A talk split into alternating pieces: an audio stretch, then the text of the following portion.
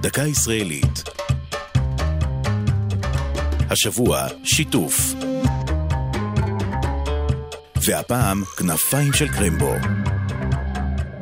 רק בת 16 הייתה עדי אלטשולר כשהקימה את תנועת הנוער כנפיים של קרמבו, התנועה הראשונה בארץ ולמעשה גם בעולם, המשתפת ילדים עם צרכים מיוחדים ובלי צרכים מיוחדים, אלה לצד אלה.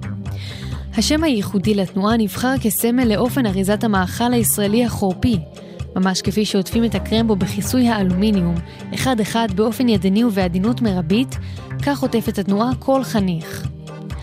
הכנפיים מסמלות רצון להתפתח, לגדול ולעוף. כנפיים של קרמבו פועלת משנת 2002. ב-66 סניפים ברחבי הארץ, היא מאגדת יותר מ-6,000 בני נוער, כ-1,200 מהם לומדים בחינוך המיוחד. חניכי התנועה פועלים לאור סדרת ערכים, בהם מנהיגות, חברות, שייכות, ישראליות ואהבה, ויוצאים יחד לטיולים ולמחנות קיץ.